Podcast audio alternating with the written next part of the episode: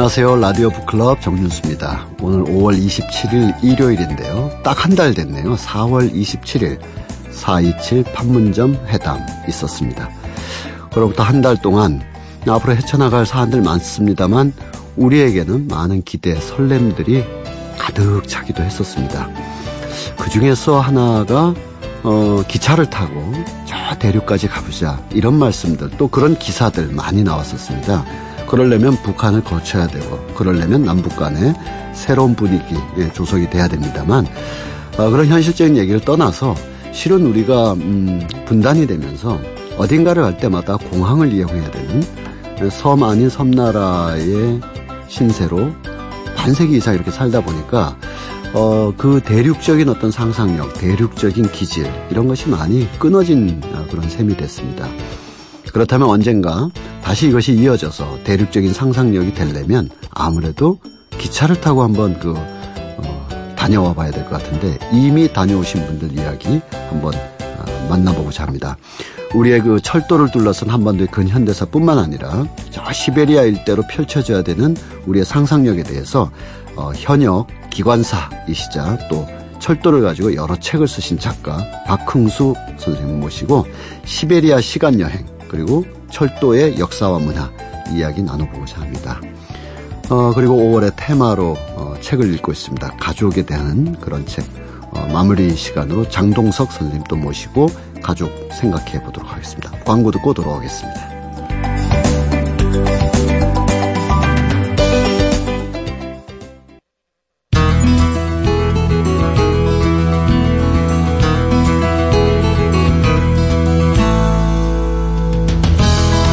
라디오 북클럽 정윤수입니다. 매주 일요일 오전 8시 5분부터 9시까지 함께 하고 있습니다. 그 첫 번째 순서 화제의 책과 저자를 만나보는 북카페 초대석인데요. 기관사로 근무를 하시면서 또 시베리아 시간여행, 달리는 기차에서 본 세계 이런 책을 두루 내신 박흥수 작가님 모셨습니다. 안녕하세요. 예, 안녕하세요. 네. 저는 정말 부러운 많은 사람들 그렇게 얘기하죠. 초면에 뵈면 예. 어렸을 때 꿈이 기관사였다 이런 얘기 많이 예. 그런 분들도 많고요. 네. 예, 많이 부러워들 하십니다. 네. 네 실상을 잘 모르시고. 네. 그래요. 어, 실은 오랫동안 파업을 했어야 됐던 상황도 있었고 예. 또 근무 자체가 어, 예. 굉장히 변칙적이기도 하고 그렇습니다. 굉장히 중한 노동 또 안전 관리라는 게 엄청나게 예. 생명 관리와 직결되는데 예. 그건 또 선생님의 계신 세계이고 그렇죠. 그 기차를 바라보는 어 예. 승객의 입장. 저는 어렸을 때 이제 음, 경북 영주 지역에서 성장했습니다. 아, 예. 풍기에 가면 이제 우리 어른들이 예. 어, 장을 봐야 되니까 예. 풍기역에 있어. 여기 어, 딴데 가면 안 된다. 그렇죠. 하고 그 말을 듣고 대략 한 다섯 여섯 살 때부터 열 살 열한 살까지 예. 풍기역이 놀이터였어요. 그렇죠. 그 영주 같은 경우는 그 한국 철도에서도 굉장히 중요하죠. 굉장히 중요한 예. 그 중심역 음. 어떤 관리역을 하는 곳이고요. 음. 예. 철도가 예. 철도가 네. 일찍부터 발달된 곳이기도 네. 합니다.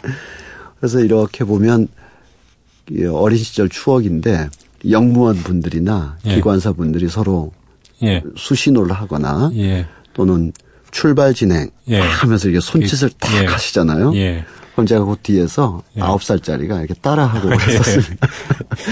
어, 언제 이렇게 기관사의 꿈을 가지셨고 실제로 기관사 일을 하신지는 또 어떻게 되시는지. 음, 지금 23년째 네. 하고 있고요.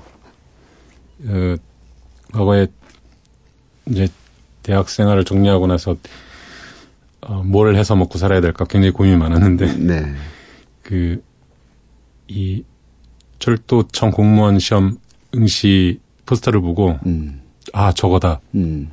하고 시험을 보러 갔고 운이 좋게 또 음. 어, 붙어서 일을 시작하게 됐는데 음. 이제 되돌려 보면 제가 영등포에 오래 살았는데요. 그래요. 예. 그 집 앞에 예. 에서 10m만 나가면 철길이 있었어요. 네. 근데 이제 그 영등포의 주 간선이 아니고 네. 영등포에서 그 방직 공장으로 가는 음. 작은 지선이었는데 음.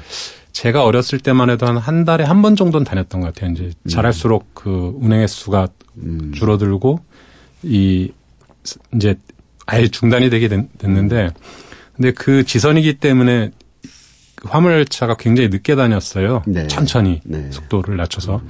그러면 이제 꼬마 아이들이 네. 거기 달라붙어가지고 네. 손잡이에 막 매달려 또그 네. 그 영무원 분들 같이 승, 승차하시는 수송원분들은 막 음. 코로나게 불면서 음. 떨어지라고 했던 네.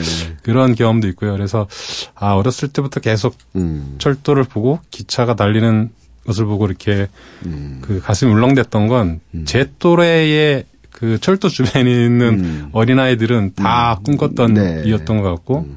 제가 이렇게 돌고 돌아서 결국 음. 아 이제 고향이 안착하는구나 네. 이런 생각이 들었습니다. 그 제가 우리 청취자분들께 책 두 권을 지금 말씀드리고 있는데 하나는 달리는 기차에서 본 세계라는 예. 것이고 이 책에 보니까 그 말씀이 쫙 예. 나와 있더라고요. 유년기에 예. 동생인가 해가지고 또 이렇게 예. 또 찾으러 다니기도 하고. 예. 네. 그리고 또 하나의 책은 한 20일 가까이 저 예. 모스크바, 베를린까지 쭉 예. 가셨던 시베리아 시간 여행. 예. 시베리아 여행기는 다른 분들의 책에서도 제가 덜어봤습니다만 예, 예. 기관사의 입장에서 본 시베리아 시간 여행은 전혀 다른 체험이었을 것 같아요. 예. 예. 그 제가 철도 현장에 있다 보니까 네. 일반 여행자들이 느끼지 못하는 그래서 보통 그 시베리아 횡단열차 타다 보면 중간 정차역에 음. 서는데 음. 보통 일반 승객들은 그 경치를 대서 셀카를 찍던지 아니면 뭐 그 주변을 네. 보는데 저는 득달같이 달려가서 기관차를 연결하는 모습을 본다든지 네네. 기관사가 어떤 행동을 하는지 네. 또는 정비를 어떻게 하는지 그 네. 그리고 이제 바퀴 모양이라든지 음. 그래서 한국철 또의 그 운행 시스템과 또 어떻게 다른지 네, 또전 그 위에 또 전차선의 높이가 또 어떻게 다른지 네. 궤도 간격은 또 어떻게 음. 다른지 이런 것들을 쫓아다니느라고 네. 정신이 없었습니다. 예전에 그 한국 문학의 그 빛나는 작품 중에 이문구 선생의 관촌수필 예. 거기에 보면 그렇죠. 이, 이, 저, 블라디보스토까지 일제시대 때 갔던 예. 그 열차 풍경이 나오더라고요. 예, 예. 그러면서 아마 박용래 시인인가 하는 예. 분이 그걸 이렇게 예. 회상하는 어, 외정 때라고 하시면서 예. 외정 때 이제 만주를 넘어서서 이 기차가 블라디보스토로 막 가는데 두만강을 건널 때부터 그렇죠. 눈이 내린다. 예. 이게 남한에서 보는 눈과 그 만주 벌판에서 내리는 눈은 완전히 다른 것이다. 예, 차원이, 이거, 예, 차원이 다르죠. 예, 눈도 눈이 아니고 이것만이 예. 꽉막한 설원으로 이렇게 예. 기차가 막 눈을 밀고 나가는 거지 않습니까? 예. 어 남한 우리 이 제가 남한이라고 표현한 거는 이게 이제 그렇죠. 분단된 예. 이하라는 뜻으로 예. 이해해 주시기 바라고 우리 선로가 가장 길면 경부선입니까? 어쨌든 500km 내 남짓을 달리는 거죠. 가장 그렇죠. 길어도. 경부선도 400km 조금 넘고요. 네네. 예, 가장 긴 노선이기도 음. 하죠. 그리고 네. 목포도 네. 더 짧고요. 그 이거를 이거를 직업적으로 하실 때와 예. 몇천 킬로를 가실 때 느낌이 어땠습니까? 아 아까 그 조금 전에 이제 겨울에 네네. 어떤 그 말씀을 하셨지만 음. 또 제가 이제 겨울에 시베리아 횡단 열차를 탔을 때, 음. 어, 정말 그 옆에 눈이 쌓인 게 방벽인 줄 알았어요. 아, 방벽이요? 예. 네. 그리고 이제 또 역에 내려서도 음. 하바롭스크 시내에 잠깐 내려서 이 아출, 아침 출근 풍경을 봤는데 한겨울에요. 네. 그때 당시가 체감 온도가 아니라 실제 온도가 영하 28도. 네. 예. 거기다 바람이 약간 더 불면 아, 이제 네. 상상할 수 없는 추위인데 네. 그 추위 속에서 사람들이 그 두꺼운 외투를 입고 출근하는데 음. 중앙선 같은 게 다 이렇게 치워진 눈으로 네네네. 네, 네, 네. 그러니까 중앙 분리대가 돼버렸군요. 예, 여름에 볼 수 없는 네. 그런 걸 보고 또 닥터 지바고의 한 장면 중에 네. 겨울에 달리는 음. 열차 화물 열차인데 그 오마 샤리프가 주인공이 이제 그 화차문을 열었는데 네. 근데 벽이 있는 거예요. 근데 그걸 이렇게 깨더라고요. 근데 네. 얼음이 얼어붙었던 거죠, 눈이. 네, 네, 네. 그러면서 광활한 음. 시베리아가 펼쳐지는 모습이 인상 깊었는데 음. 그 겨울 설원을 달리는 음. 열차를 타고 가면서 보는 풍경도 황홀했지만 또 이제 그것을 이제 외부 관찰자 시점에서 이걸 만약에 드론이나 아니면 외부에서 본다고 제가 탄 열차를 상상하면서 달리는 맛도 꽤 운치가 있었던 것 같습니다. 네. 저는 사실 이 두 권의 책을 만나기 전에 이렇게 여행을 하거나 예. KTX를 타거나 하다 보면 이렇게 지면이나 이런 데서 예. 어, 선생님 성함으로 된 에세이를 예. 이미 읽었었습니다. 예. 아, 읽을 때마다 예. 아, 이거 참 질투난다. 왜냐하면 기차에 대한 글을 써보고 싶은 사람은 모든 문필 업자들의 그렇죠. 예. 꿈인데 박흥수라는 어 이름을 딱 보고 이렇게 글을 읽을 때마다 놀라움을 경타, 놀라움을 금치 못하는 거예요. 아, 고맙습니다. 그러니까 단순한 여행기, 단순한 기차에 대한 찬사. 네. 저 같으면 와 기차가 육중하다, 크다 네. 뭐 이런 문학적 수사일 텐데 네. 현지 기관사 로서 예. 그 기관이 어떻게 움직이는지 예. 기술적인 예. 메커니즘뿐만 아니라 이 역사, 문학 또 영화 방금 말씀해 예. 주셨지만 이런 걸 통해서 이제 이 어, 우리의 그 철도 문화를 재해석하셨는데. 네. 특히 시베리아 하면 네. 자주 나옵니다만 이상설이라든지 예. 신한춘, 박헌영 예. 수많은 이름들 그 슬픔의 예. 이름들이 그렇죠. 아, 예 있더라고요. 예. 어, 이 만주에서 블라디보스톡 연간으로 해서 예. 우리 역사의 모든 것이 곳곳에 있다 이렇게 느끼셨는지 어떻습니까? 저는 그 만주와 시베리아에 관한 얽힌 사연들을 음. 이제 공부하기 시작하면서 네. 어, 굉장히 그러니까 큰 충격을 받았습니다. 왜냐하면 네. 처음 받았던 건 제가 너무 몰랐던 사실이 많고 음. 그리고 그게 무궁무진하구나. 네. 근데 그게 어떤 슬픈 이야기만 있는 것도 아니고 음. 되게 코믹한 이야기도 있고 음. 또또 그 시절의 어떤 어두운 음. 면도 있고 이런 게 버무러져 있는 걸 계속 보다 보니까 음. 음. 만약에 제가 영화 감독이라면 이 시, 시베리아 만주 에 음. 대한 영화를 한 시리즈로 음. 몇십 편일 수 있고 음. 이게 하나의 그 이 서부 영화처럼 웨스턴의 어떤 장르처럼 네. 한국의 그 만주와 시베리아가 품고 있는 이야기들은 음. 무궁무진하다 이런 음. 생각을 했고요. 아까 이상섭 선생님도 말씀하셨지만 음. 아마 우리나라 최초의 1인 시위자가 이상설 선생님이 아니었을까. 네, 네. 그 만국평화회의 1907년 헤이그에 네. 그 일본의 부당한 침략을 호소하기 위해서 참석하러 갔다가 일본의 방해로 본회의에 참석을 못하니까 지금 말하자면 이제 프레스 센터로 달려가서 음. 호소문을 들고 기자들 앞에서 네. 조선이 지금 예? 강제적으로 침탈당하고 있다 이런 음. 고종의 밀서를 들고 그걸 호소하는데 음. 지나가던 기자들이 어, 무슨 일이냐 해서 묻고 하다가 그게 서방 언론에 대설특필돼서 굉장히 그 그 당시 세계에 파문을 일으켰었거든요. 네. 그래서 그런 이살, 이상설 선생이 그런 어려운 어, 고난을 겪고 정착했던 음. 곳이 또 우스리스크라는 곳이고 음. 또 우스리스크는 제가 그런 지명이 있는지도 몰랐던 네네네. 네, 네. 곳이었는데 네.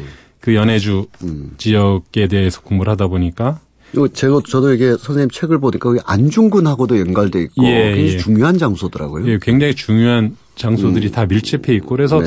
저는 블라디보스톡, 뭐 우스리스 카바롭스크 또 네. 이르쿠츠크 치타 이런 네. 곳그 만주와 연해주 지역이 네.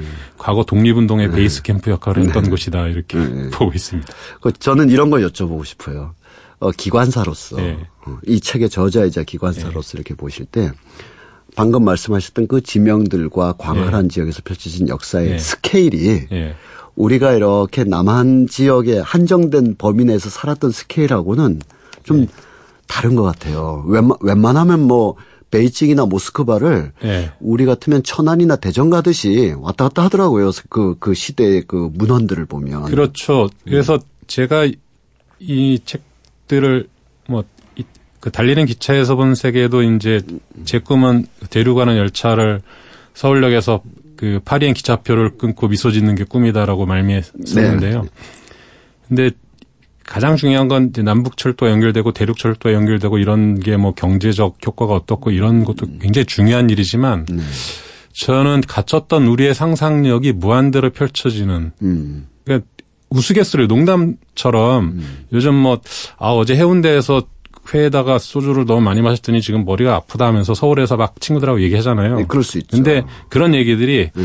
어, 어제 하얼빈에서 저 허거랑 그 꼬리 한잔 네. 어, 먹었더니 네. 술이 안 깨가지고 네. 겨우 신유주 넣으면서 술을 네. 깨가지고 네. 거기서 냉면으로 내가 해장했어. 이런 얘기들 할 수 있는 거죠. 아, 그 집 가지 말라니까. 그 옆에 하버로스 그렇죠. 좀 갔다 와서 먹지 그래요. 그래서 이제 가끔 저 이제 기관사기 때문에 그런 얘기도 하거든요. 어, 대전역 그 앞에 뭐 그 국수집 비빔국수 잘하는데 어디라 그랬지? 그러면 길 건너서 이렇게 하는데 그런 얘기들이 이제 음.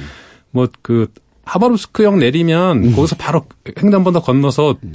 두 블록 걸어가면 음. 거기 진짜 만두 맛있어 이런. 음. 그래서 저는 아마 통일이 음. 뭐 당장은 안 되겠지만 장기적으로 뭐 음. 통일 이전에라도 음. 대륙을 그 이 반도 남쪽에 있는 사람들이 품게 된다면 음.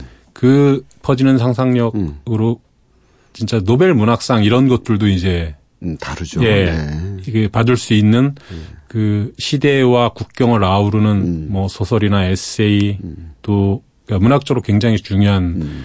그 상상을 줄 것 같고요. 또 그런 게 아니라 우리 사회 전반에 끼치는 어떤 세계관 이런 걸 아마 진짜 심각하게 교체해내지 않을까. 음. 저는 실제로 그런 지역들을 가보면서 음. 그, 그 지역들이 주는 울림들에 계속 귀를 기울였었는데 음. 예를 들면 이 동쪽이 아니더라도 그 예카테린부르크에 가면 네. 그 아시아와 유럽의 경계 지점이 있어요. 아무것도 아니거든요. 네, 책에 보니까 재밌게 예, 묘사하셨더라고요. 제가 네. 아마도 한국 사람 중에는 유럽과 아시아를 수십 번 넘어갔던 네. 하루 사이에. 그래서 왔다 갔다 갔다 하셨군요. 네. 네. 그 가장 많이 한 사람 축에 끼지 않을까 네.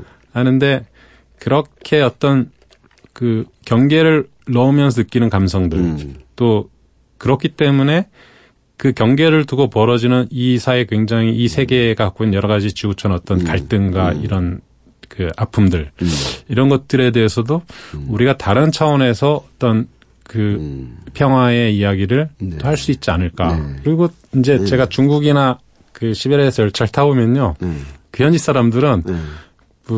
뭐 아, 되게 가깝게 간다 그래요. 네. 뭐 얼마 안 간다고. 네. 근데 그분들이 좀 멀리 가면 한 4일 타는 거고. 네, 네, 네. 가까이 간다 그러면 뭐한 16시간 타는 거죠. 근데 네, 네, 네. 한국에서는 16시간 갈 데가 없어요. 네. 그러니까 그 어떤 가, 멀고 가까움의 인식 차이도 음. 변하고 저는 그리고 이제 정말 바라는 게 음. 특히 우리 청소년들이랑 그 대학생들이 음. 눈높이로 국경을 넘는 체험을 한번 해봤으면 좋겠어요. 그래요. 예. 그러니까 우린 맨날 비행기잖아요. 예, 출입국에서 그러니까 국기를 언제 넘은지 모르고 비행기 내려서 음. 그 입국 수속 세관을 통과하고 이러면 이제 외국에 도착한 건데, 음. 근데 열차를 타고 가면 음. 진짜 눈높이로 음. 그 환경이 바뀌는데 그 이제 러시아와 중국 국경에 두 역이 있어요. 하나는 이제 만줄이라고 현지어로 만조우리 역이 있고요. 네. 또 그 국경을 넘으면 자바이칼스크라고 러시아의 음. 국경역이 있는데 되게 가깝거든요. 네. 근데 역 하나만 넘으면 음. 어 여긴 진짜 중국이구나. 음. 또 자바이칼스크 가면 어 여긴 러시아구나 이렇게 음. 확연히 달라지는데 네. 아 그런 것도 제가 만약에 문화인류학 같은 걸 전공한다면 네. 그런 것들도 한번 조사해 보고 싶은 예. 그런 욕심이 생기는. 참 시베리아 기차 여행 쓰신 박흥수 기관사와 이야기를 나누고 있습니다. 광고 듣고 다시 돌아오겠습니다.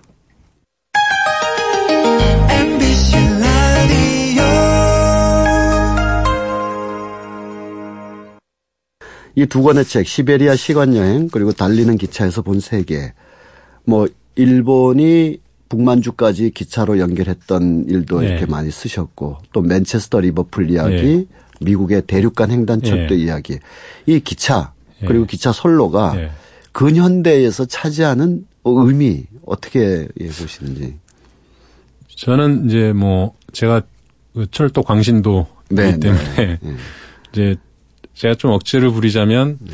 근데 현재 현존하는 거의 모든 것들을 철도 시스템이 만들어냈다. 음. 그 예를 들면 회계학 음. 또 철도의 어떤 여러 가지 음. 재정적 이런 것들 하기 위해서 발달됐고요. 그 선생님 책에 보니까 시간 개념도 그렇게 돼 예, 있더라고요. 예, 그리고 예.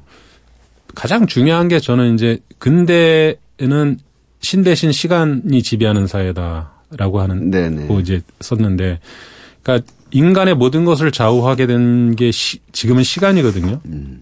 근데 어 신의 특성, 신을 믿는 분들은 신은 어디에도 존재하고 음. 늘 우리에게 영향을 미치고 또 거기에 의존할 수밖에 없다고 음. 했는데 근대는 철도가 등장하면서 이제 시간의 지배를 음. 받게 된 거죠. 그래서 세계 표준 시도 철도 때문에 만들어진 거고. 네. 예. 그러니까 사실 이 과거에는 음. 철도가 도달한 속도에 감당할 수 있는 시간 개념이 없었죠. 왜냐하면 음. 그 태양 종호를 기준으로 했기 때문에 네. 그 머리에 가장 그 태양 고도가 높은 시간에 그 지역에 음. 이, 이 이제 정오를 기준으로 했는데 그 지역에 태양이 가장 높았을 때가 정오를 해서 시 간을 음. 관장했는데 네.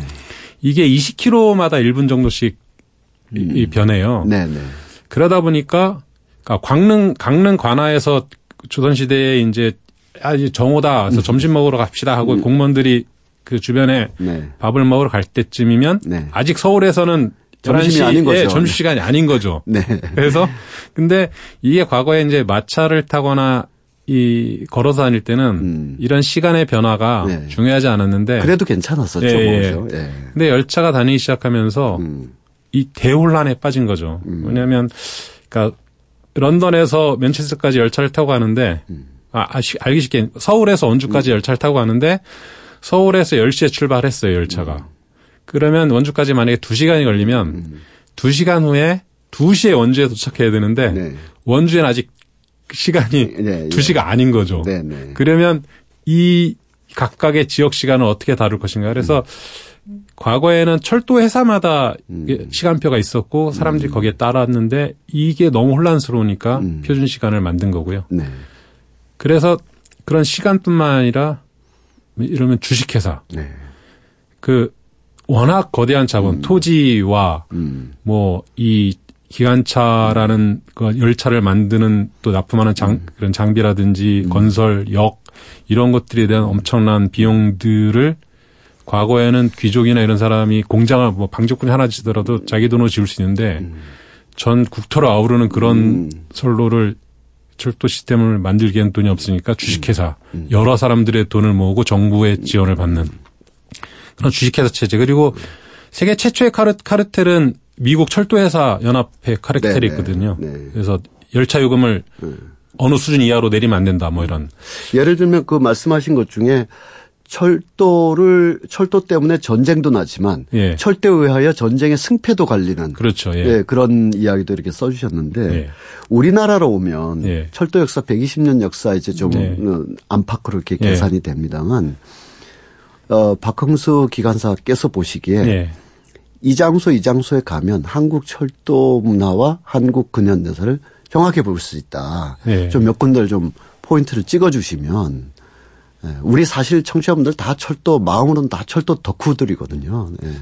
그러니까 가장 이제 그 비극의 현장이자 역사 현장을 보면 아무래도 음. 끊어진 설로 그래서 음. 경의선 그 래서 그 쓰셨더라고요. 예, 예. 그 임진강 철교를 음. 넘어가면 음. 또 바로 옆 그러니까 도라산역까지 지금 관광 DMZ 열차라고 음. 해서 광역 열차가 운행되고 있거든요. 근데 네. 임진강을 넘을 때 그 옆에 전쟁 때 부, 서진 철교가 있어요. 이제 네. 그런 철교를 다시 재생하는 게 앞으로의 음. 과제일 거라고 보고 음.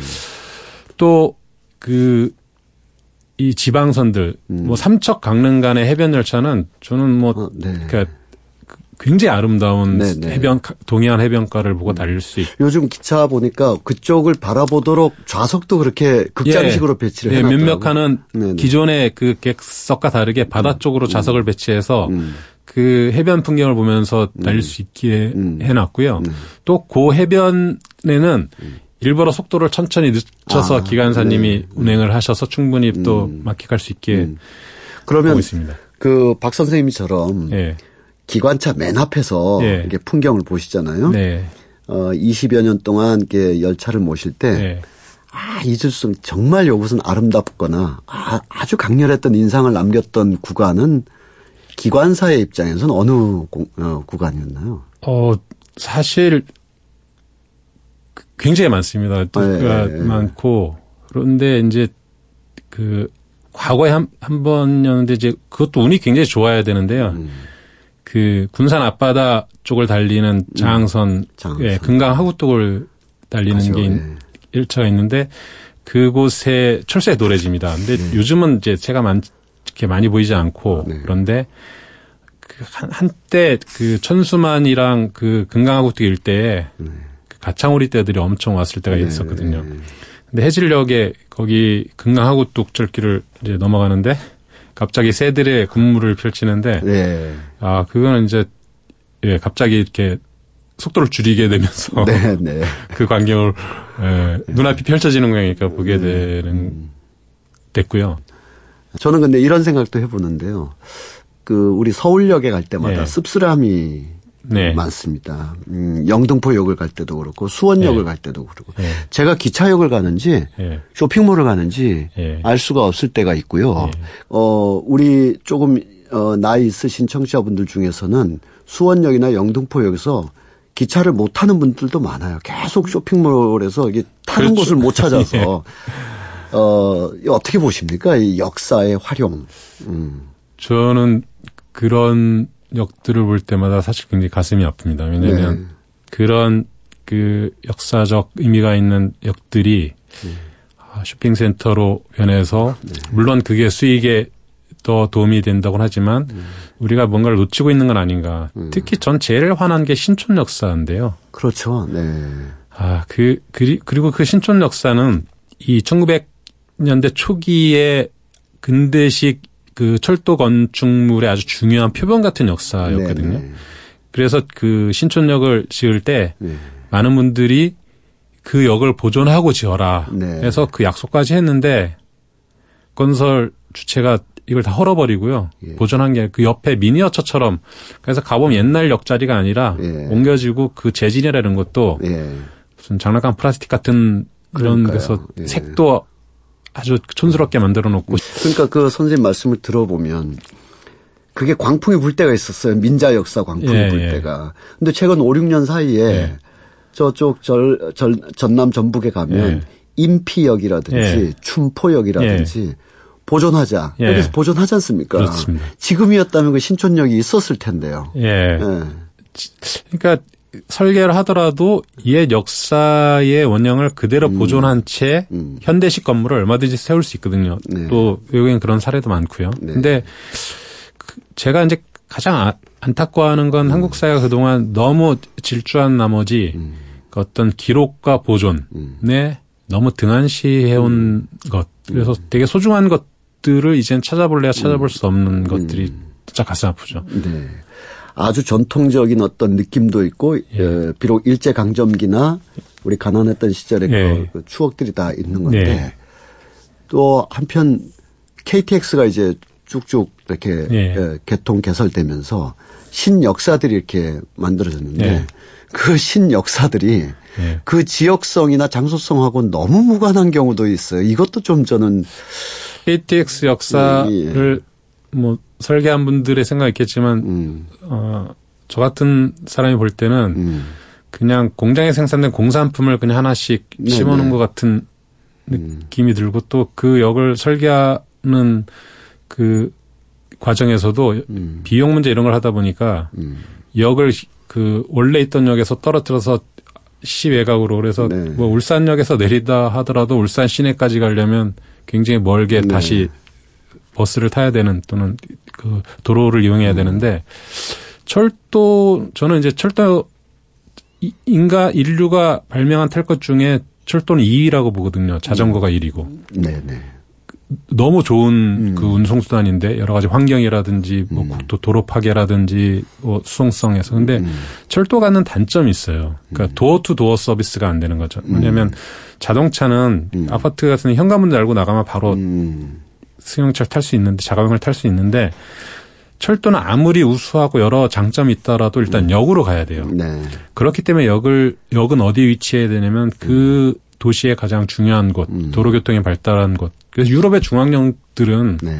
뭐 트램, 지하철, 버스 노선이 다 중앙역으로 몰리게 되는 음. 거거든요. 근데 한때 그 설계 과정에서 KTX 역의 상당수 역들은 마치 공항 가듯이 역을 만들어 놔서 음, 거기를 택시 타고 가든지 뭐 이렇게 음. 하는 그런 접근성이 떨어지는 건 굉장히 음. 안 좋은 음. 부분이다. 그래서 향후에는 그 철도 노선이나 역을 설계하는 분들 중에 공학자뿐만 아니라 인문학자도 같이 참석해서 철도의 어떤 사회적 역할 또 그 철도가 이- 그 시민사회와 이, 이 지역에 음. 어, 복무해야 될 어떤 이런 것까지 고민해서 설계를 했으면 음. 하는 생각이 듭니다. 그래서 이 시베리아 시간 여행과 달리는 기차에서 본 세계가 예. 단순한 교양서 이상의 날카로운 지적들이 있었어요. 제가 오늘 모셔봤는데요. 예. 마지막으로 예.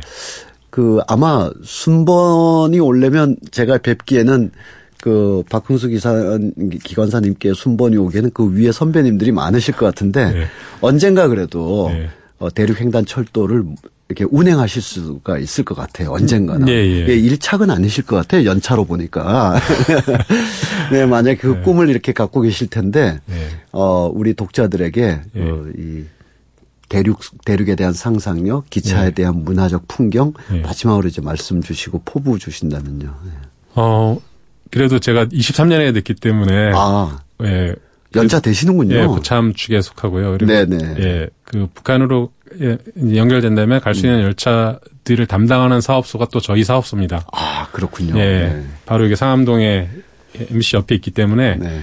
그, 그 북한으로 가는 열차가 문산에서 출발하는 게 아니라 다 여기서 그 네. 조성이라고 하거든요. 열차를 음, 다 음, 이렇게 구성해서 음. 가는데, 아, 제가 만약에 그 평양에 가는 열차를 음. 물수 있게 된다면, 네. 아, 만, 만천하에 음. 제가 이 분단의 선을 넘어서 네. 새로운 상상을 여는, 음. 여는 열차를 몰았다고 예, 다 알리고 싶습니다. 네.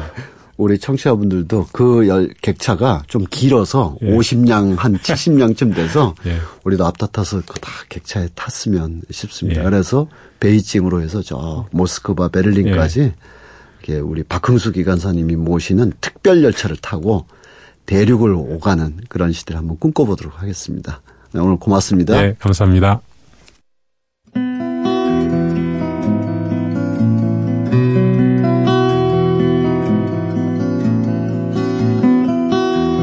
매달마다 주제를 정해서 그 주제와 관련된 책을 함께 이야기 나누고 있습니다. 5월, 5월에는 가족이죠. 가족에 관한 이야기를 나누고 있는데요. 북칼럼니스트 장동석 선생님 모셨습니다. 안녕하세요. 안녕하세요. 자, 그 마지막 시간이 됐네요. 네. 음, 어, 우리 방송 쭉 들어보신 청취자분들 아시겠습니다만 박완서 선생님, 권정성 선생님으로부터 해서 기성세대의 가족과 문화 음. 살펴봤고요. 지난주에는 어, 김애란 어, 상대적으로 젊은 작가이신데 그렇습니다. 에, 젊은 작가의 음, 달려라 아비 살펴봤습니다. 오늘은 어떤 소설가의 작품인지요? 오늘 소개해드릴 작품은 윤대영 작가의 작품입니다. 음. 어, 공교롭게 그 중간쯤에 계신 그렇습니다. 네. 그런데 가족으로 보면 음. 훨씬 음. 더 파격적인 구성을 하고 있는 네. 어, 그런 이제 이야기들이 전개되는데요. 피에로들의 집이라는 음. 작품을 소개해드리겠습니다. 다른 작품들에 비해서는 굉장히 근간이다라고 할 수 있네요. 2016년 작품이 되니까요. 그렇습니다. 네. 예. 실제로 어, 이 윤대영 작가의 작품들은 사실은 누군가 표현한 것처럼 음. 어, 항상 주인공들이 길 위에 있는 네네. 네. 예, 그런 작가인데 어, 이 작품에서는 역시 주인공이 어, 명우라는 음. 사람인데요. 연극 연출가인데 네. 어, 이 사람이 어, 한 빌라에 이제 이를테면 새 들어 살게 되면서 겪게 되는 어, 일들을 이야기하고 있습니다. 어, 가족 이야기를 하려면 음. 분명히 혈연 중심의 무언가가 있어야만 우리는 가족이라고 생각하겠지만 어, 이 작품에는 혈연 중심 이야기는 전혀 등장하지 않습니다. 아 그런가요? 그러면은 예. 전에 그 뭐 단순 비교하자면 70년대 그 황석영 선생의 이제 돼지꿈 같은 음. 그런 작품을 보면 막 가난한 사람들끼리 모여서 사는데 사위가 막 오고 사위 못마땅해 하고 그러다가 또 어쩔 수 없이 또 살게 되고 이런 가족을 구성하려고 노력했던 시대였지 않습니까? 그렇습니다. 그 시절은 그랬죠. 네. 어쨌든 이상적인 가족 상이 있고 음. 집 나간 막내 이 뭐 다들 걱정하고 연락하고 명절엔 반드시 다들 모여야 되는 것처럼 맞습니다. 했고 그랬는데 윤대영 선생님의 2016년 작품에서는 그런 가족이 아닌 가족이라는 거죠. 그렇습니다. 가, 족이라고 말해야 될지도 모르겠습니다. 예. 그러나 어, 모여 있다는 거죠. 예. 네. 어, 모여 있을 뿐만 아니라 어. 이 사람들이 어, 서로의 상처를 안고 사는 각자의 음. 상처를 안고 살던 사람들인데 음. 어느 순간부터인가 서로의 상처를 드러내고 음. 서로의 상처를 통해서 음. 위안을 받는 더 가족 같은데요. 그렇습니다. 보통, 보통 가족은 상처를 계속 내잖아요. 서로. 아 그렇습니다. 네. 예, 실제로 그렇죠. 네. 어. 연극 연출가인 이 명우가 음. 음잘 나갔었는데 음. 어, 누드를 소재로 한 연극을 연출했다가 네. 이제 대중의 음. 시선에서 이제 완전히 사라져 버렸습니다. 네, 네. 그 시리를 안고 살고 있고 음. 또 여자친구는 또 갑작스럽게 떠나버리는 음. 뭐 이런 사람이었는데 그 명우를 찾아온 마마라 불리는 음. 할머니 이. 작품에서 신, 이상하게 느껴졌어요. 다른 분들 예를 들면 빌라의 거주자들이 쭉 나오는데 어, 이 마마라는 캐릭터는 어떤 의미로 받아들여야 될지 그렇죠. 예. 이상하게 느껴졌어요. 네. 실제로 그 마마의 역할이 음. 사실은 이 작품을 처음부터 끝까지 밀고 나가게 하는 음. 한 중심 인물임에도 불구하고 사실은 한 발 뒤에서 음. 작품을 밀어주는 음. 아주 독특한 역할을 하고 있는 작품인데 그 마마 옆에 누가 있냐면 마마의 조카이면서 다큐멘터리 작가 현주가 등장하죠. 음. 네. 어, 혈연은 이 관계 하나뿐입니다. 네. 근데 이 현주는 아빠가 누군지 모르는 네네. 예, 그런 사람이고, 어, 또 하나, 젊어서 결혼했지만 6개월이 못 돼서 이혼한 사진작가 윤정이 등장하고, 음. 말로 할 수 없는 큰일을 겪었지만 엄마의 자살로 고아나 다름없는 정민이, 음. 그리고 휴학 중인 대학생 윤태 등이 등장해서 음. 음. 이들의 이제 상처가 하나씩 하나씩 음. 드러나게 되고, 음. 명우가, 어, 그 중심에서 그 한 사람과 한 사람과 어떻게 대화하면서 그 상처를 풀어나가는지. 물론 명우가 모든 상처를 풀어주는 어, 핵심 인물은 음. 아닙니다. 네. 하나의 열쇠를 이제 열어주는 그런 사람인데 이 사람들이 저마다의 아픔을 끌어안고 음. 함께 이 빌라에 살게 되면서 음. 어, 어떻게 보면 음.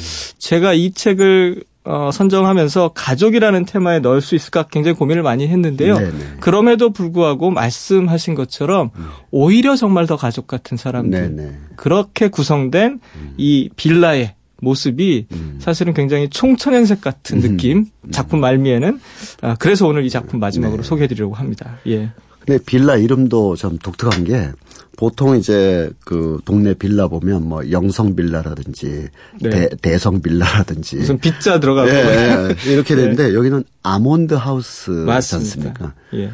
그 이렇게 명명한 거에 작가의 의도가 있을 것 같은데요. 사실은 여러 가지 측면에서 어, 그, 아몬드라는 것이 어떻게 보면, 이 작품에서 그런 이야기는 전혀 하고 있지는 않은데요. 네. 어떻게 보면, 개개의 것들, 나달 하나씩만이. 네, 네. 존재하는, 네. 모든 곡식이 다 그렇긴 하지만, 음. 그럼에도 불구하고, 이 하우스, 이 빌라 안에서 모여 삶으로 인해서 음. 그들이 함께 저녁 식탁을 나누는 과정, 음. 그것을 통해서 오히려 새로운 방식으로 어, 이야기를 전개할 수 음. 있는 음. 하나의 그 보금자리 같은 음. 느낌. 어, 그럼에도 불구하고 저는 그런 작 그렇게 쓰셨으리라 생각되는데요. 윤대영 선생의 성정을 생각하면 음. 한 사람 한 사람이 고유한 특징을 가지고 있다. 음, 음. 그것이 아몬드 하우스라는 이름에 음. 등장하고 있는 것 아닌가. 음, 어, 들어가 있는 것 아닌가 그런 생각도 들어요. 그러니까 만약 그런 의미를 넣어서 어, 이렇게 그 집에 이름을 정한다면 아몬드라는 어감과 아몬드가 주는 느낌이 있을 것 같아요. 이게 그렇죠. 땅콩 하우스였다든가 코코넛 하우스였다 그랬으면 약간 키치적이거나 약간 가볍게 될 텐데 그렇죠. 아몬드라는 단단한 저마다의 상처를 딱 웅크리고 음. 있으면서도 맞습니다. 어, 남에게 막 이렇게 하지 않는 음. 그런 개별자들이 이렇게 떠오르게 되는데 그래서 이 책에도 보면 어, 절대적인 타인이나 절대적인 자가 존재하는 것이 아니라 서로의 관계가 존재하는 것이다. 그렇죠. 아, 이런 표현을 쓰고 있는데 우리가 5월에 가족을 중심으로 하는 어떤 책과 소설 다루고 있는데 이 관계성이야말로 마지막에 우리 장동석 선생님께서 윤대영 선생의 작품을 빌려서 이게 말씀하시고자 하는 게 아닌가. 그래서 5월의 가족 테마를 마무리하시면서 요 관계라는 거 또 그 밖에 또 책들 또 말씀 더 주시면요. 예. 어, 사실은 이 작품 말미쯤에 그 정민이라는 아이, 음. 어, 그 아이와 어, 명우가 묵묵히 그 성북동 일대를 이렇게 한 바퀴 음. 이렇게 배회하는 것 음. 같은 둘이 대화를 안 해요. 음. 그럼에도 불구하고 사실 이 정민이가 아, 그것을 돌아 그 길을 돌아서 이렇게 왔을 때는 네. 명우에게 이미 마음을 열어둔 상태. 네, 네. 또 명우는 어, 함께 걸으면서 단지 내가 누군가의 옆에 있는 것만으로 위안이 될 수 있는 존재가 되었다라는 것에 대한 음, 음. 감사. 음. 사실은 지금 말씀하신 그 관계라는 것이 관계성이라는 것이 음. 이런 방식으로 커가는 것이다라고 음. 윤대영 선생은 보여주고 있는 것 네. 같아요. 우리는 관계가 이를테면 무언가 조언을 많이 해줘야 네. 혹은 어, 어른들이 이런 표현을 많이 쓰시죠. 지지고 볶아야만 네. 아, 성장하는 발전하는 음. 것이다라고 생각하지만 음. 실제로 때로는 말없이 누군가와 길을 걸어주는 것. 음. 혹은 그 관계 속에서 음. 아 내가 너의 상처를 어 인지했다라기보단 음. 그것이 내 아픔이라고 생각하고 있다라는 그 음. 마음을 조금이라도 보여주는 것. 음. 그게 결국은 관계성의 음. 시작이 될수 있는 거거든요. 네네. 네. 그런 점에서 임전영 선생은 제가 좀 이제 몰아가는 측면이 있지만 아, 이것이 새로운 가족의 형태, 그것이 꼭 가족일 필요는 없을 것 같아요. 네. 그럼에도 불구하고 우리가 이를테면 정과 사랑이 가득한 가득 넘치는 그런 어, 집단을 얘기하라면 가족을 먼저 생각할 수밖에 없기 때문에 음. 그런 방식으로 새로운 가족이 탄생하는 것 아니겠느냐. 음. 저는 윤대영 선생이 이 피에로들의 집에서 그 이야기를 음. 하고 계신 것 아닌가 이런 생각이 좀 듭니다. 네. 5월에 테마가 있는 책방 북칼럼니스트 장동석 선생님과 함께했습니다. 고맙습니다. 고맙습니다. 오늘 기관사이자 아, 작가이신 박흥수 선생님 모시고 이야기를 나눠봤습니다. 실은 이야기를 마치고 나서 어, 박흥수 기관사께서 핸드폰을 열어서 음, 기관차 맨 앞에서 찍은 동영상을 몇개 예, 보여주셨는데요. 어, 전라선 쪽으로, 장항선 쪽으로, 또 경부선 쪽으로 우리가 평소에는 객차에서는 약간 각도가 틀려 있어서 이렇게 비틀어 있어서 잘 못 보게 되는 기관차 맨 앞에서 본 한반도의 여러 풍경들을 우리가 봤습니다. 그러면서 박홍수 기관사께서 말씀하셨습니다. 이 기차가 북향을 해서 저 북한을 거쳐서 시베리아까지 간다면 이 동영상 훨씬 더 풍성해지고 다채로워질 것이다.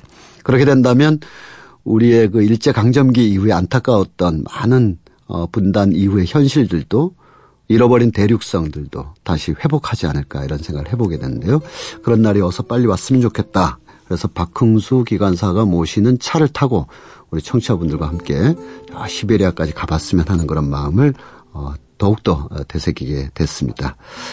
어, 끝곡 기차에 관한 유명한 노래죠. 아그네스 발차가 부르는 그리스의 노래인데요. 기차는 8시에 떠나네 들으시면서 오늘 마치겠습니다. 라디오 북클럽 정윤수였습니다.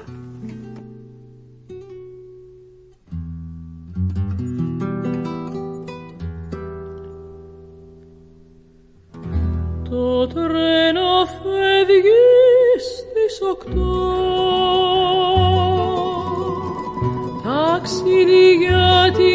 τρένο